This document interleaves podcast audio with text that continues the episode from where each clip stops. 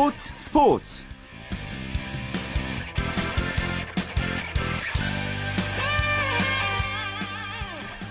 네 안녕하십니까. 토요일 스포츠 스포츠의 아나운서 최시중입니다. 자 가을 야구의 마지막 배를 탄 LG가 NC 누르고요. 플레이오프에 진출했습니다. 자, 오늘 잠실에서 열린 준 플레이오프 4차전에서 LG는 무려 11점을 뽑아서 NC를 11대 3으로 제압했는데요. 자, 유광 점퍼를 입은 LG 팬들의 응원도 대단했습니다. 자, 이제 LG는 천적 넥센 만나서 플레이오프 치르게 됐고요. 과연 누가 한국 시리즈에 오를지 토요일 밤에 보내드린 스포츠 포스 그 야구 열기부터 느껴보겠습니다. OSEN의 윤세호 기자 함께하죠. 안녕하세요. 네, 안녕하세요. 예, 결국 LG가 올라갔습니다. 자, LG가 준 플레이오프 류제국에서 시작해서 류제국으로 끝냈어요. 네, LG가 NC와의 준 플레이오프 4차전에서 11대 3으로 대승을 거두면서 시리즈, 3, 시리즈 전적 3승 1패로 플레이오프에 진출을 했습니다. 어, LG는 선발 투수 류재국 선수가 어, 오늘 5이닝 1실점으로 선발승을 거뒀는데요. 예. 류재국 선수가 1차전에서도 비록 뭐 헤드샷으로 퇴장당하긴 했지만 어, 4회까지 호투를 펼쳤잖아요. 마지막 4차전에서도 자기 몫을 다하면서 뭐 사실상 팀에 소중한 2승을 또 안겼습니다. 예. 자, 그리고 또 한 명의 스타가 탄생했는데 MVP가 정말 만년 그 무명의 백업 포수였던 최경철 선수가 받았어요. 이 감동 스토리죠? 네, 최경철 선수가 2003년도에 프로 입단했거든요. 예. 하지만 이후에 단 한 번도 풀타임 1군 선수였던 적이 없었습니다. 거의 2군에만 있었던 선수였는데요. 하지만 올해 홀로 LG 포수진을 이끌었고요. 5월 말부터는 거의 홀로 전경기를 다 소화를 했어요. 예. 그만큼 체력이 한계와 마주하면서 정말 보는 이유로 하여금 마음을 졸이게 했었는데요. 하지만 어, 준 플레이오프에 앞서서 어, 휴식을 취하면서 체력이 회복이 됐고요. 어, 준 플레이오프 1차전에서는 정말 팀의 승기를 가져오는 3점 홈런을 장렬했습니다. 정말 뭐 인내, 인내는 쓰나 열매는 달다는 말처럼 예. 최윤철 선수가 10년이 넘는 이군 생활 끝에 LG의 기적을 이끈 영웅으로 떠올랐습니다. 그 잠실에서 최경철 선수 나왔을 때가 팬들의 그 함성이 제일 컸잖아요. 그렇습니다. 저도 굉장히 놀랐는데요. 예. 최윤철 선수도 놀랐다고 해요. 어, 함성을 듣고 아 무슨 다른 일이 일어난 게 아닌가 싶었다 이런 얘기를 했는데요. 예. 예, 최윤철 선수 역시 팬들의 함성을 듣고 더 집중하고 어, 더 노력할 수 있었다고 합니다. 예, 그렇죠. 자, 그리고 LG 4번 타자 이병규 선수 활약도 대단했습니다. 그렇습니다. 최경철 선수와 마찬가지로 양상문 감독 부임 이후에 정말 빛을 본 그런 선수라고 할 수 있겠는데요. 어, 양상문 감독이 LG를 맡고 나서 곧바로 이병규 선수를 두고 어, 삼성의 최용호 선수만큼 활약할 수 있는 선수다 이런 얘기를 했어요. 예. 그러면서 이병규 선수를 4번 타순에 고정을 시켰는데요. 이번 준 플레이오프 시리즈에서 이병규 선수가 어, 16타수 8안타, 그러니까 타율 5할로 정말 또 맹타를 휘둘렀습니다. 예. 자, 그 LG의 지금 플레이오프 진출은 LG 시즌 최하위까지 떨어진 팀이기 때문에 정말 이렇게 플레이오프까지 올라갈 거란 생각을 못했을 것 같은데요. 어떻게 가능했을까요? 네, 사실 뭐 누구도 LG가 9위에서 이렇게 4위까지 올라갈 거라고 예상은 못했을 것 같아요. 예. 어, 정말 원동력이 있다면은 양상, 양상문 감독의 인내가 아닐까 싶은데요. 예. 어, 양상문 감독이 정말 최하위에 있으면서도 무리한 운영을 안 했거든요. 어, 불펜진이 강한 게 LG의 최대 강점인데 불펜진을 정말 폭넓게 가동을 하면서 어, 특정 선수의 혹사를 막았고요. 이 과정에서 뭐 신재웅, 윤지웅, 정찬원, 임정우 같은 새로운 선수들이 또 불펜진의 중심이 됐습니다. 그러면서 기존의 유원상, 이동현, 봉중근 선수의 여유를 주게 됐고요. 예. 그러면서 정말 시즌 내내 불펜진이 수준 높게 무리 없이 잘 돌아갔습니다. 예. 자, NC 비록 오늘 졌습니다만 올 한 해 대단한 성과를 낸 거잖아요. 그렇습니다. 사실 뭐 이제 1군 진입 2년 차밖에 안 된 팀인데 정규 시즌 3위를 하면서 포스트시즌에 올라갔거든요. 네, NC로선 이미 성공한 2014 시즌이 아닐까 싶고요. 어, 오늘 뭐 패하긴 했지만 김경문 감독은 음, 확실히 포스트시즌 경험을 해본 것과 안 해본 것의 차이가 컸다고 그렇게 진단을 했습니다. 예.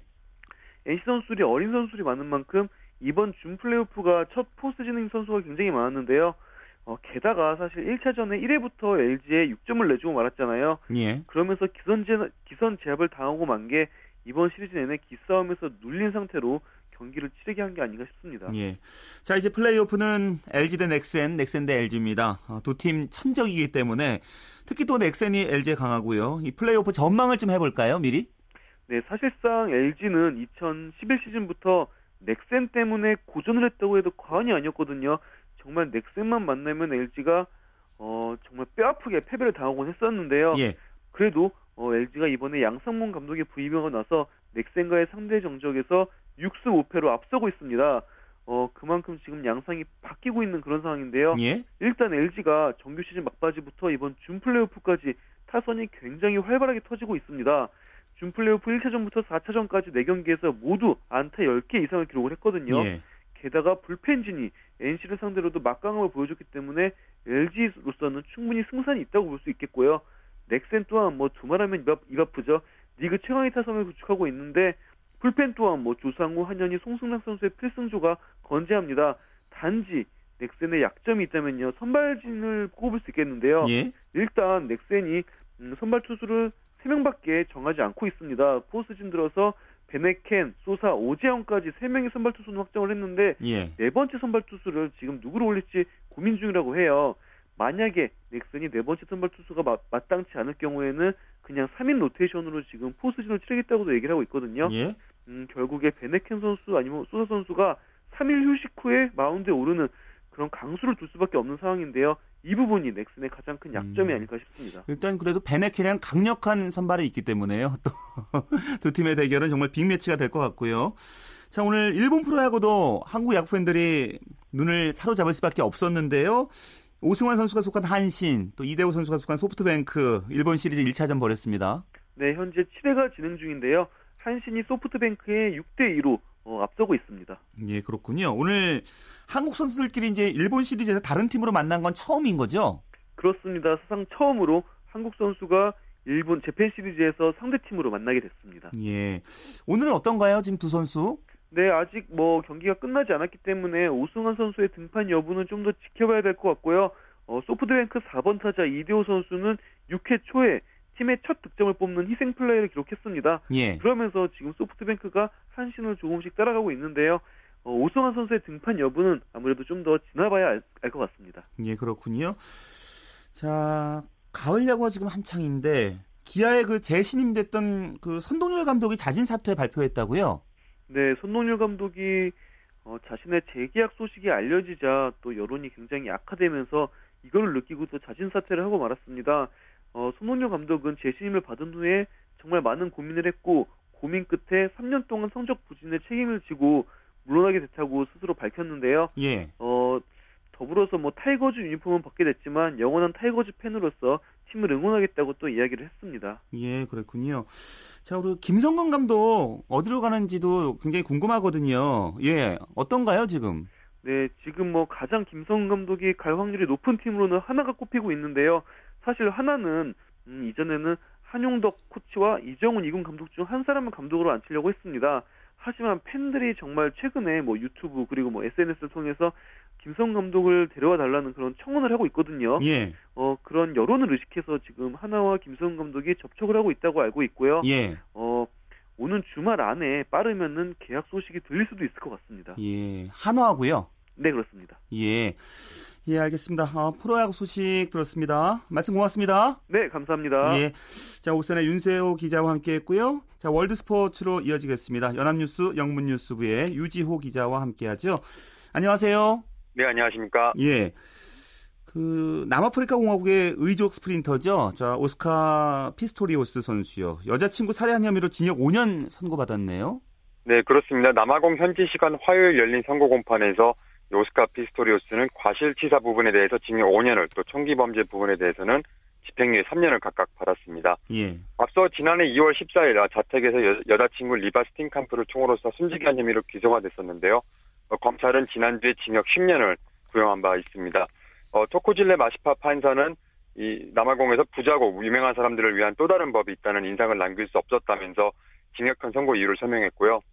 어, 또 피스토리우스가 치명적인 무기를 휴대하고 화장실이라는 작은 공간에 네 발을 발사해 뒤에 숨어있던 여자친구가 탈출할 여지를 주, 지 않았다고 설명을 했습니다. 피스토리우스는 바로 유치장으로 호송됐고요. 스팅캄프의 유가족은 재판부의 형량에 만족을 표한 것으로 전해졌습니다. 피스토리우스는 지난해 체포된 뒤에 보석으로 풀려났고요. 어, 이후 재판 과정에서 집에 강도가 침입한 것으로 오인해 총격을 가한 것이라면서 고의 살해 혐의를 부인해 왔습니다. 예. 저희 방송에서도 그렇고 이제 피스토리우스 감동 스토리를 상당히 많이 전해드렸었거든요. 이제 인간 네. 승리의 한때 표상이었었는데 지금 그 나락으로 떨어진 모습이 씁쓸합니다. 네, 이렇게 나락으로 떨어지고 말았는데요. 이 선수 예. 양다리에 탄소 섬유 재질의 보철을 끼우고 달려서 이 일명 블레이드 러너, 러너라는 애칭도 얻었었죠. 2004년부터 장애인 올림픽에 참가해 메달을 휩쓸며 주목을 받았는데요. 또 절단장애 선수는 최초로 어, 지난 2011년 대구 세계 육상 선수권 대회와 또 2012년 런던 올림픽의 일반 선수와 경기를 치르기도 했습니다. 이런 과정에서 여러 장애인들에게 희망을 불어넣기도 했지만 작년 총기 사고 이후로 어, 그 나락으로 떨어지고 말았습니다. 예. 특히 재판 과정에서 그가 총기를 좋아하고 또 돌출 행동도 삼가하는 등 이, 이 사생활에 문제가 많았던 것으로 밝혀지기도 했는데요. 예. 한 인터뷰에서는 어, 이가 어, 피스토리우스가 잠자리 들 때는 권총과 자동소총 또 야구 방망이까지 아, 곁에 둔다고 했고요. 또 훈련하지 않을 때는 모터사이클이나 자동차를 타고 폭주를 즐긴다고 말한 적도 예, 있습니다. 그랬군요. 자, 그리고 소치 동계올림픽에서 이제 여자 피겨 금메달 차지한 선수, 러시아의 소트니코바 선수요. 이제 새 시즌엔 빙상에 돌아오는군요. 네, 그렇습니다. AFP 통신이 지난 목요일 소트니코바가 이 다가오는 피겨스케이팅 그랑프리 시리즈에 출전한다고 보도를 했는데요. 예. 소트니코바는 11월 14일부터 16일 러시아 모스크바에서 열리는 그랑프리 4차 대회에 출전하고요. 또 같은 달 28일부터 30일까지 열리는 일본의 일본 오사카에서 열리는 6차 대회에 또 출전하게 됩니다. 소트니코바 선수 지난 소치 올림픽 여자 싱글 피겨 부분에서 이 판정 논란 속에 어, 우리나라의 김연아를 제치고 깜짝 금메달을 차지했었죠. 예. 어, 개최국 2점을 받았다는 비판 속에 올림픽 이후에는 세계 선수권 대회도 불참했고요. 또 새 시즌 출전 여부에 대해서도 그동안은 모호한 태도를 취해왔습니다. 하지만 이 선수는 이- 이번 인터뷰에서 이 자신이 올림픽 금메달의 자격이 있다는 걸 증명하겠다고 선언했고요. 또 자국에서 열리는 그랑프리 대회에서 이 소치 올림픽 이후 첫 실전 경기에 나서게 됩니다. 예. 한편 4차 대회에서는 로- 우리나라의 기대주 박소영 선수도 출전하게 돼서 또 두 선수 간의 맞대결에 관심이 쏠립니다. 예. 자, 뭐 국가 자격 논란 끊이지 않고 있는 선수 있습니다. 코소보가 이제 2000 아, 그 그 코소보가요. 예, 2016년 올림픽에 출전할 수 있는 길이 열렸다는 소식이 있네요. 예. 네, 그렇습니다. 국제올림픽위원회 IOC가 지난 목요일 이 코소보 올림픽위원회를 잠정 인정하는 결정을 내렸는데요. 예, IOC는 2016년 올림픽을 앞두고 이 코소보가 지역 예선전에 참가할 수 있게 허용할 것이라고 발표를 했습니다. IOC는 코소보 올림픽위원회가 올림픽 헌장이 규정한 체형 및 기술적 요건을 갖췄고 또 국가로서 자격도 얻은 만큼 개별 회원국으로 인정을 했는데요.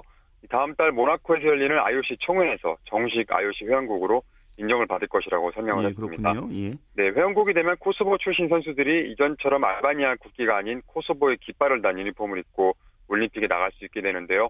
어, 코소보는 그간 IOC 회원국이 아니었는데다가 또 국가로서의 자격 논란이 가시지 않아서 올림픽이나 월드컵 등 각종 국제대회에 나서지 못하고 있었습니다. 어, 세르비아와의 내전 이후에는 2008년 일방적으로 독립을 선포했는데요. 서방 국가들이 코소보를 독립국으로 받아들였지만 일부 국가들이 여전히 독립을 부인하고 있습니다. 예.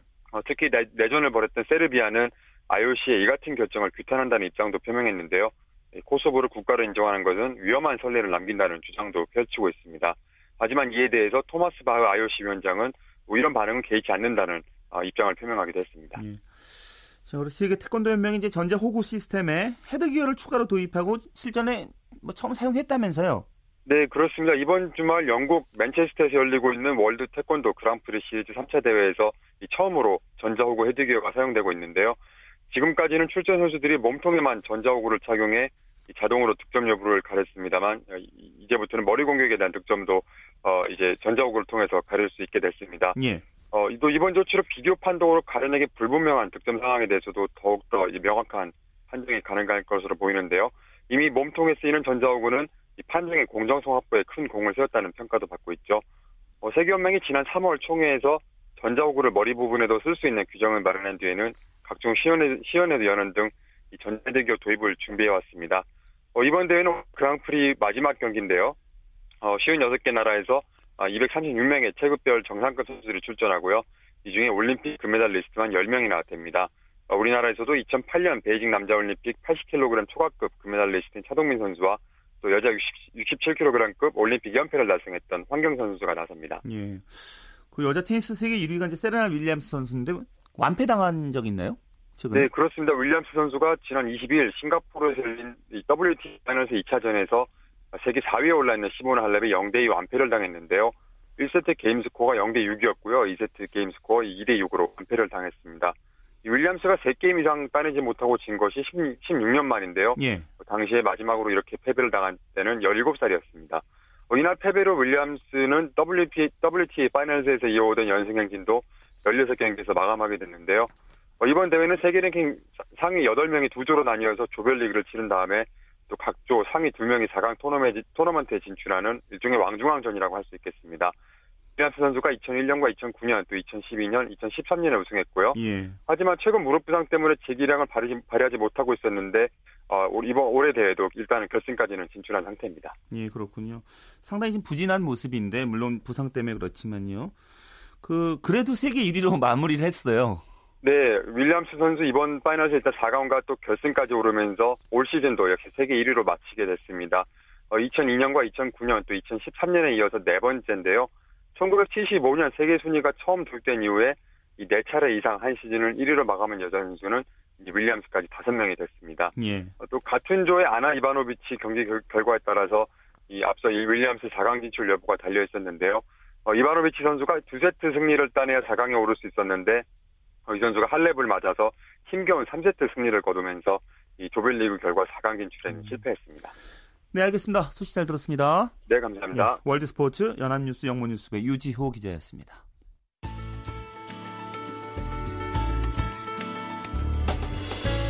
스포츠가 주는 감동과 열정, 그리고 숨어있는 눈물까지 담겠습니다. 스포츠 스포츠 최시중 아나운서와 함께합니다.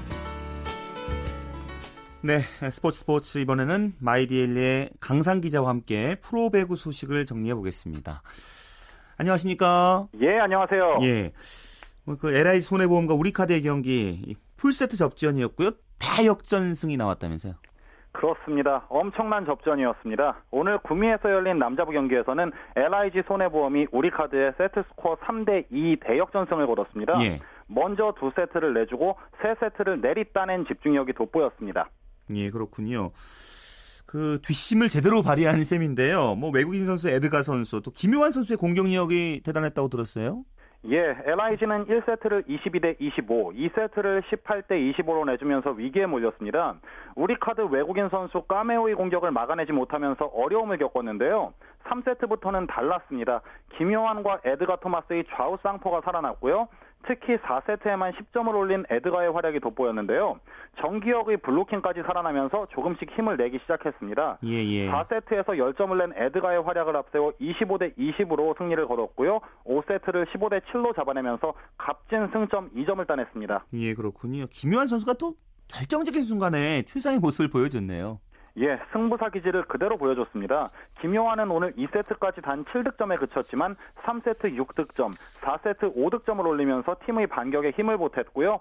승부처인 5세트에서 100% 공격 성공률로 해결사 기질을 유감없이 발휘했습니다. 예. 김효환은 오늘 첫 승소감을 묻는 질문에 큰 공격수는 어려운 볼을 잘 처리해줘야 하기 때문에 더 책임감을 갖고 경기에 임했다고 밝혔습니다. 예. LG 손해보면 첫 승이잖아요? 네. 근데 선수 면면을 보면 상당히 좀 강할 것 같은데 그렇게 첫 승 거두기가 어려웠을까요? 예, 참 많이 받는 질문인데요. 예. 가장 큰 문제는 다름 아닌 세터입니다. LIG는 항상 좋은 공격수를 보유하고 있었지만 세터 문제로 어려움을 겪었는데요. 2011-2012 시즌부터 황동일이 떠난 이후에 김영래와 권준형, 이호동까지 참 많은 세터가 거쳐갔는데 예. 확실한 주전이 없었습니다. 올해는 권준형이 한국전력으로 떠나고 신인왕 출신 양준식을 데려왔고요. 또 오늘은 올해 신인인 노재욱 선수가 주전 세터로 나섰는데요. 블로킹 3개 포함 4득점, 토스 정확도 53%로 괜찮은 활약을 해줬습니다. 예. 무엇보다 풀세트를 뛰면서 나름대로 제 역할을 해줬다는 데 의미가 있고요. 노재욱 세터가 LIG의 주전 세터로 자리 잡을 수 있을지도 한번 지켜봐야 할 것 같습니다. 그렇죠. 잘 올려줘야지 공격수들이 제대로 공격을 할 수 있기 때문에 예. 중요한 부분이 또 세터인 것 같고요. 자, 우리 카드는 3연패 빠졌는데 저 강만수 감독 고민 좀 깊어질 것 같은데요. 예, 우리 카드의 첫 승이 멀기만 합니다. 3연패인데요. 오늘 첫 승리를 오늘 승점 1점을 따내는데 만족을 해야 했습니다. 센터 신영석과 레프트 안준찬의 군입대 공백이 많이 커 보이는데요. 특히 신영석이 빠져나가면서 블로킹에 매우 큰 어려움을 겪고 있습니다. 박진우와 김시훈이 지키는 센터진도 오늘 블로킹 4개 합작에 그쳤는데요. 예. 3경기에서 세트당 평균 블로킹 2개, 7개 팀 중 최하위입니다. 신영석이 뛰던 지난 2년 연속 팀 블로킹 1위를 차지했던 팀이 체면을 구기고 있는데요. 박진우와 짝을 이루는 김시훈의 성장이 하루빨리 이루어져야 할 것 같습니다. 예, 알겠습니다. 말씀 잘 들었습니다. 네, 감사합니다. 자, 마이델리의 강상 기자와 프로배구 소식 살펴봤고요. 또 겨울 스포츠죠. 이 프로농구 소식은 월간 점프볼의 손대범 기자와 알아보겠습니다. 손 기자 안녕하세요. 네, 안녕하세요. 자, 오리온스가 파죽의 7연승이죠. 네, 아주 정말로 기세가 대단합니다. 네. 오늘은 원정길에서 부산 KT를 80대 68로 꺾고 어, 7연승을 달렸습니다. 자, 오늘도 역시 해결사는 트로이 길렌워터 선수가 맡았는데요.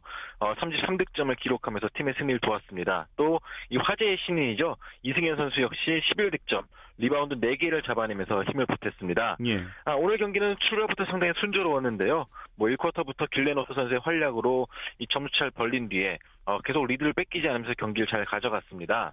반면에 KT는 좀 시즌 초반의 행보가 좀 들쭉날쭉한데요. 예. 아, 초반에는 LG와 동부를 잡던 저력을 발휘했지만 어, 어느덧 3연패 늪에 빠지게 됐습니다. 어, 결정적인 패인은 이 외국 선수인 마커스 루이스와 찰스 로드 선수가 경쟁력이 좀 밀렸다는 부분인데요.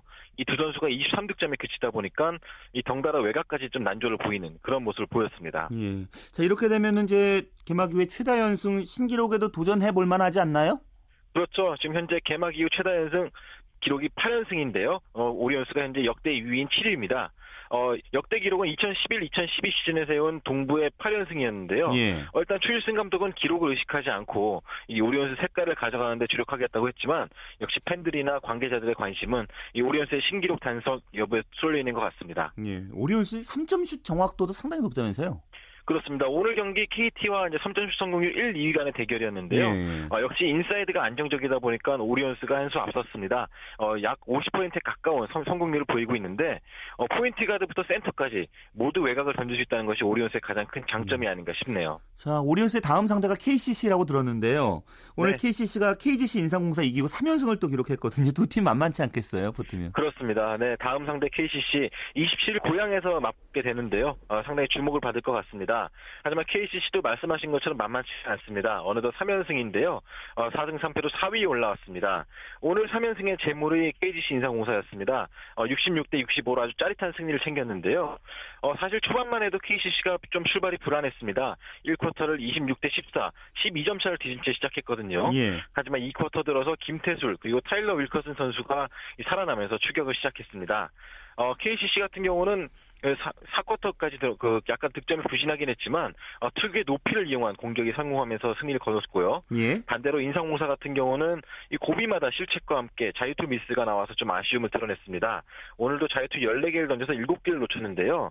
이번 주에만 자유투 때문에 진 경기가 두 경기나 됩니다. 예, 그렇군요. 자, KCC 김태술 선수 활약이 상당히 좋잖아요, 최근에? 그렇습니다. 어, 김태술 선수가 사실 지난주까지만 해도 발목 부상 때문에 좀 코트에 서지 못했었거든요. 예, 예, 예. 하지만 역시 코트에 돌아오기가 무섭게 어, KCC의 활력소 역할을 제대로 해주고 있습니다. 오늘 경기에서도 32분을 소화했는데요. 어, 득점은 4점에 그쳤지만 어시스트 5개, 리바운드 7개, 스틸 4개로 어, 보이지 않는 곳에서 승부처에서 맹활약을 해줬습니다. 어, 특히 2쿼터에는 승, 결정적인 리바운드를 잡아 중요한 리바운드를 잡아내서 어, 득점을 벌리는데 점수차를 벌리는데 힘을 줬고요.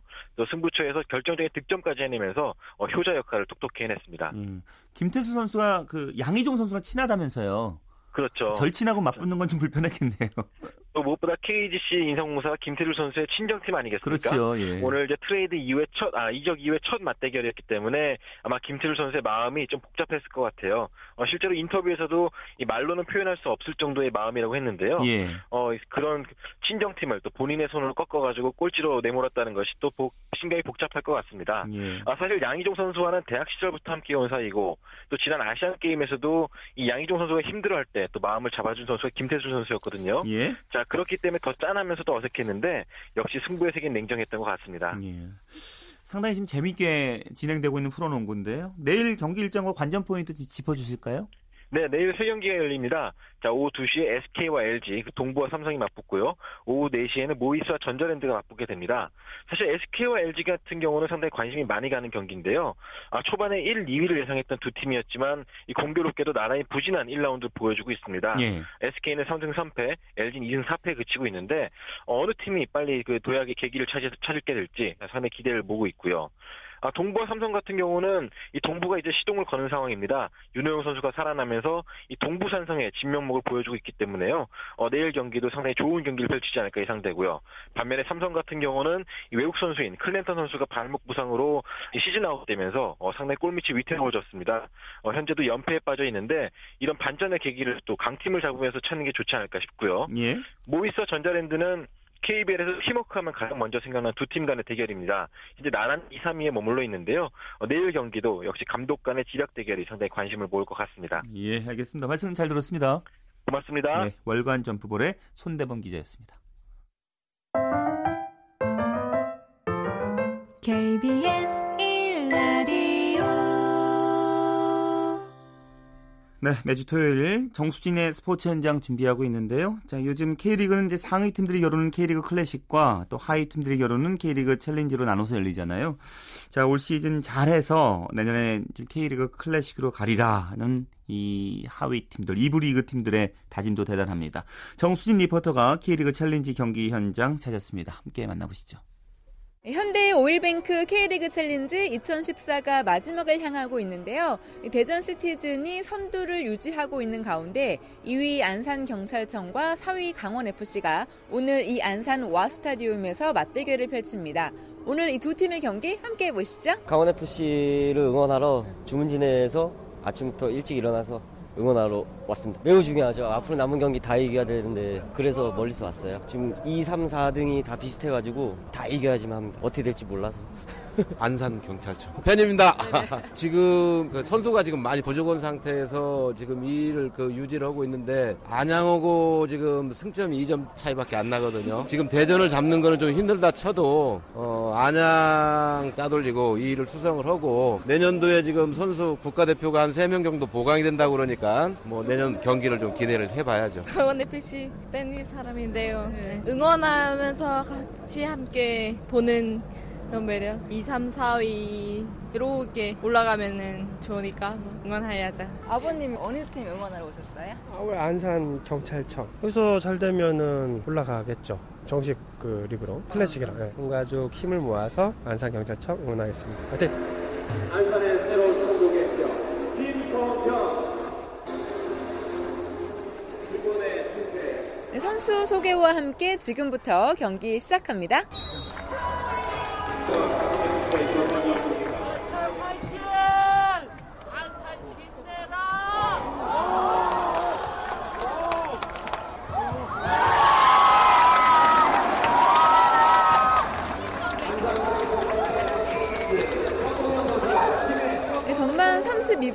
안산경찰청의 서동현이 강원FC의 골망 가운데를 시원하게 갈랐는데요.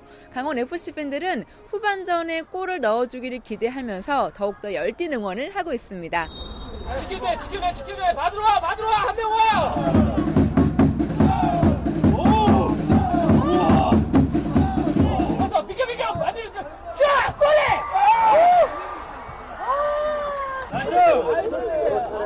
멋진 선방을 펼쳐주는 우리 권태영 경기판에 큰 박수 부탁드립니다.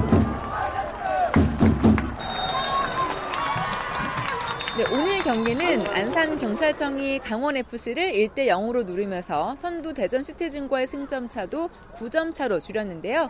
오늘 경기를 승리로 장식한 안산경찰청의 조동현 감독과 선방의 힘을 보여준 전태현 골키퍼를 차례대로 만나보시죠. 아, 오늘 경기 서동현 선수가 한 골을 넣어서 승리를 했지만 어, 그보다도 매 위기 때마다 어, 선방을 해준 전태현 선수가 오늘 큰 공을 세웠지 않나. 아, 1승을 건졌지만서도 또 다음 게 임이 또 걱정됩니다. 선수가 부족하다 보니까 어떻게 전체적인 어떤 조직이 또 무너지지 않았나. 그것을 다음 게임부터는 좀 바로 잡아야 될 텐데 어, 이제 나머지 네 게임이 남았는데 네 게임 동안에 다른 선수도 다치면 안 되겠지만 특히 우리 골키퍼 선수가 좀 안 다쳤으면 하는 바람입니다. 오늘 좀 힘든 경기였는데 애들이 다 준비를 잘 해가지고 똘똘 뭉쳐가지고 끝까지 하려고 했던 게 결과가 이게 좋게 나온 것 같습니다. 이전 경기까지는 왼쪽으로 이제 다이빙은 안 됐었던 상태였는데 지금은 이제 모든 면에서 다 그게 가능해졌고요. 앞으로 4경기 남았나?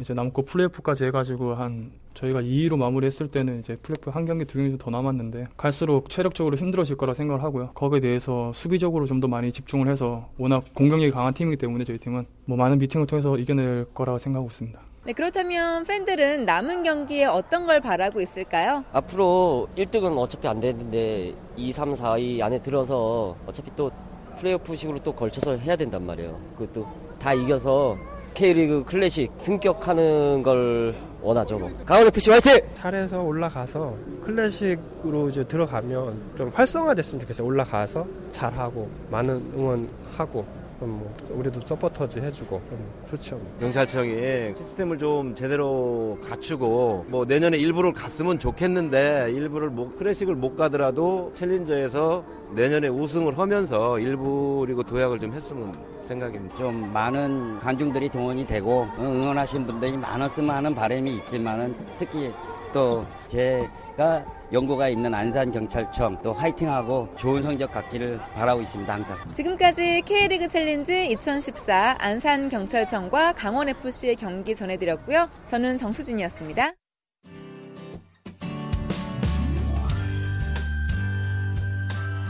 스포츠를 듣는 즐거움. 스포츠, 스포츠. 최시중 아나운서와 함께합니다.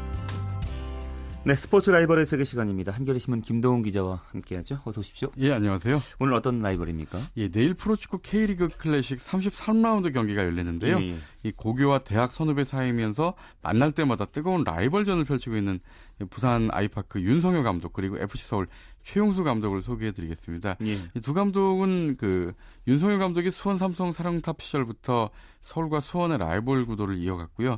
또 두 감독의 대결은 이른바 부정 매치다 그래가지고 팬들의 흥미를 아, 끌고 있습니다. 그렇군요. 원래 고교 대학 선후배 사이잖아요. 예, 그렇습니다. 부산 동래고등학교 연수대학교 선후배 사이인데요. 윤성효 감독이 9살 어, 선배입니다. 그러니까 62년 경남 김해에서 태어났는데 만 52살이고요. 최용수 감독은 71년생입니다. 어, 9월생이고요. 음. 부산 출신이라 이제 만 43살. 예. 원래 73년생으로 알려져 있는데 호적이 좀 두 살이 잘못됐습니다. 예, 예, 예, 그렇군요. 현역 시절 뭐 최용수 감독하고 비교를 하면 좀 차이가 나죠. 예, 그렇습니다. 예. 뭐 최용수 감독이 국가대표 스트라이커로 이름을 떨친 반면에 윤성효 감독은 국가대표를 아주 짧게 했습니다. 예. 어, 윤 감독은 85년 한일은행 축구단에 입단한 뒤에 포항제철, 대우로얄즈 그리고 수원 삼성을 거쳤고요. 99년에 은퇴를 했습니다. 최용수 감독은 94년 LG 치타스, 지금 FC 서울이죠. K리그 드래, 신인 드래프트 전체 2순위로 입단을 해서 어, 그해 K리그 신인왕도 받았습니다. 예. 2000년에는 팀의 K리그 우승에 또 1등 공신으로 활약하면서 MVP도 받았고요. 그 다음에 이제 일본으로 이적해서 어, 교토 퍼플상가 주빌로 이왔다 이런 팀에서 활약을 했는데 J리그에서 121경기에서 무려 75골을 넣었어요. 예. 그러니까 J리그 무대에서 경기당 0.6골 엄청난 파괴력을 선보였었죠. 음, 국가대표로도 최영수 감독은 뭐 활약이 좋았죠? 그렇습니다. 사실 이제 대학교 3학년 때까지는 별 두각을 나타내지 못하다가 대학 4학년 때 세계 청소년 축구 선수권 대회 출전 이제 나이가 호적으로 두살 아. 잘못돼 있다 보니까 예, 예. 대학 4학년 때 청소년 대표로 나갈 수가 있었죠. 어, 청소년 대표팀에서는 뭐 두 경기 한 골 골인 어, 43경기에서 22득점을 터뜨렸고요. 또 A매치 월드컵엔 두 번이나 참가를 했고요. 또 A매치 69경기에서 27골 이렇게 넣었습니다. 예. 윤성효 감독 선수 생활은 어땠습니까? 예, 99년에서 2000년까지 잠깐 태극마크를 달고요. 미드필더로 활약을 했었는데요. 하지만 K리그에서는 굉장히 꾸준히 활약을 했습니다. 1985년부터 2000년까지 무려 16년 동안 무려 311경기에 출전을 했고요. 수비형 미드필더였기 때문에 골은 많이 못 넣었지만 23골을 넣었거든요. 어, 현역 시절 내내 팀의 어떤 주축으로 음. 활약을 했습니다. 윤 감독은 지도자로서 좋은 평가 받았잖아요. 그렇습니다. 네. 이제 2004년 숭실대 감독을 맡으면서 숭실대학 감독으로만 무려 8개 대회나 우승을 했고요. 예. 그러면서 이제 2010년 6월에 차범근 감독의 후임으로 K리그 명문 수원 삼성 감독이 되죠. 어, 한편 최용수 감독은 2006년부터 F서울에서 은퇴를 한 뒤에 이제 꾸준히 코치 생활을 했는데 뭐 규네슈 감독이라든가 빈가다 감독 이런 분들을 보좌했고요. 그러면서 이제 2011년 4월에 황보관 감독이 사임하자마자 이제 감독 대행이 됐고요. 2011년 12월에 정식 감독으로 승격이 어. 됐습니다. 그러니까 그때부터 이제 수원의 윤성효 감독과 서울의 최용수 감독은 이제 뭐 서로 이제 라이벌전을 펼쳤겠네요. 예, 그렇습니다. 네. 2010년 6월 윤 감독이 수원을 떠난 아 6월부터 윤 감독이 수원을 떠난 2012년 말까지 두 감독 사이에 이제 서울과 수원의 그 경기는 슈퍼매치라 그래서 뭐 K리그 최고의 라이벌전 아닙니까? 그렇죠. 어, 근데 흥미로운 건 이 기간 동안에 윤성효 감독이 서울의 최용수 감독한테 5승 1무 압도적으로 오. 우위를 보였어요. 예. 한마디로 최 감독은 이 선배 앞에서 고양이 앞에 쥐 신세였던 건데요. 예. 이 최용수 감독은 이 기록을 지금까지 자신의 지도자 인생에서 음. 가장 굴욕적인 경력으로 여기고 있습니다. 아, 그리고 이제 윤성효 감독이 부산으로 사령탑 옮겼고요. 예. 이후에도 뭐 두 감독은 라이벌전 계속 이어가고 있습니다. 예, 그렇습니다. 서울은 전통적으로 부산에 강했습니다. 그런데 윤 감독이 부임한 뒤에는 객관적인 전력에서 앞서고도 이상하게 부산한테 약한 모습을 보였습니다. 특히 작년 그 부산이 이제 작년 7월 20일 날 FA컵 8강전에서 서울을 2대 1로 꺾었는데 이 승리가 무려 10년 만에 서울 월드컵 경기장에서 부산이 서울을 상대로 거둔 승리였어요. 예. K리그에서도 부산은 올해 3월 23일 날 서울을 1대 0으로 이기면서 무려 12년 동안 이어졌던 3무 14패, 17전 무승을 끊어내면서 서울 원정 무승 징크스도 끊어냈습니다. 예. 올 시즌은 지금 3승 1무 3패로 호각세를 이루다가 지난 8월에 FA컵 8강에서 연장전에서 이제 부산한테 서울이 2대 1로 역전승을 거두면서 작년 FA컵 8강전 패배를 고스란히 되, 갚았고요 아. 상대 전적도 4승 1무 3패로 음. 서울이 좀 앞서 있습니다. 두 팀이 이제 왜 부정 매치라고 불려요? 최영수 감독이 윤석열 감독한테 하도 약하다 보니까 아. FC 서울 팬들이 윤석열 감독의 얼굴이 그려진 노란 부적을 들고 응원을 하면서 이제 부적이 탄생을 했어요. 예. 근데 윤 감독이 작년부터 이른바 성효 부적이라는 걸 가지고 다녔는데 예. 이 부적을 최영수 감독이 빌려왔거든요. 예, 예, 예. 근데 빌려오고 나서부터 또 서울이 상승을 탄 반면에 부산은 어. 좀 약한 모습 이렇게 예. 참 재밌는 모습이 이어지고 있습니다. 예. 그 두 감독 내일 이제 올 시즌 마지막 대결이겠네요? 예, 그렇습니다. 내일 오후 2시부터 서울 월드컵 경기장에서 맞대결을 펼치는데요. 내일 경기는 상하위 스플릿으로 나눠지는 마지막 경기입니다. 서울은 6위까지 주어지는 상위 스플릿 진출이 확정됐는데 반면에 부산은 이 상위 스플릿 진출이 좌절되고 이제 하위 스플릿이 확정이 됐습니다. 예. 이 서울은 올 시즌 초반에 K리그 클래식에서 계속 하위권에 머물다가 지금 5위까지 치고 올라간 상태고요. 또 FA컵에서도 결승까지 올라간 상태죠. 예. 반면에 부산은 현재 K리그 9위로 쳐져 있어서 자칫 내일 경기 치면은 뭐 강등권까지도 걱정해야 하나 되는 그런 상황이 좀 돼버렸습니다. 예. 내일 뭐 부산 열심히 싸울 텐데요. 내일도 두 감독의 대결 기대해 보겠습니다. 말씀 고맙습니다. 예, 감사합니다. 네, 한겨레신문 김동훈 기자와 함께했습니다. 저희가 야구 소식 전해드리면서 김성근 감독 이 하나 팬들이 모셔오지 않은 청원동까지 한다고 전해드렸 었는데 그 염원이 이루어졌나요? 김성근 감독이 한화 구단과 3년 계약을 맺었다는 그런 소식이 들어왔습니다. 3년간 총액이 20억이라는 소식도 전해졌네요. 2009년부터 6, 6시즌 중에서 5차례를 이제 한화가 최하위를 냈는데 내년 시즌 또 어떤 모습이 될지도 좀 기대를 해봐야겠습니다. 양용훈 선수가 코오롱 제57회 한국 오픈 골프 선수권 대회 4흘제 경기에서 단독 선두에 올랐다는 소식도 있습니다. 스포츠 스포츠 준비한 소식 여기까지입니다. 내일도 생생한 스포츠 소식으로 함께하겠습니다. 함께해 주신 여러분 고맙습니다. 지금까지 스포츠 스포츠는 아나운서 최시중이었습니다.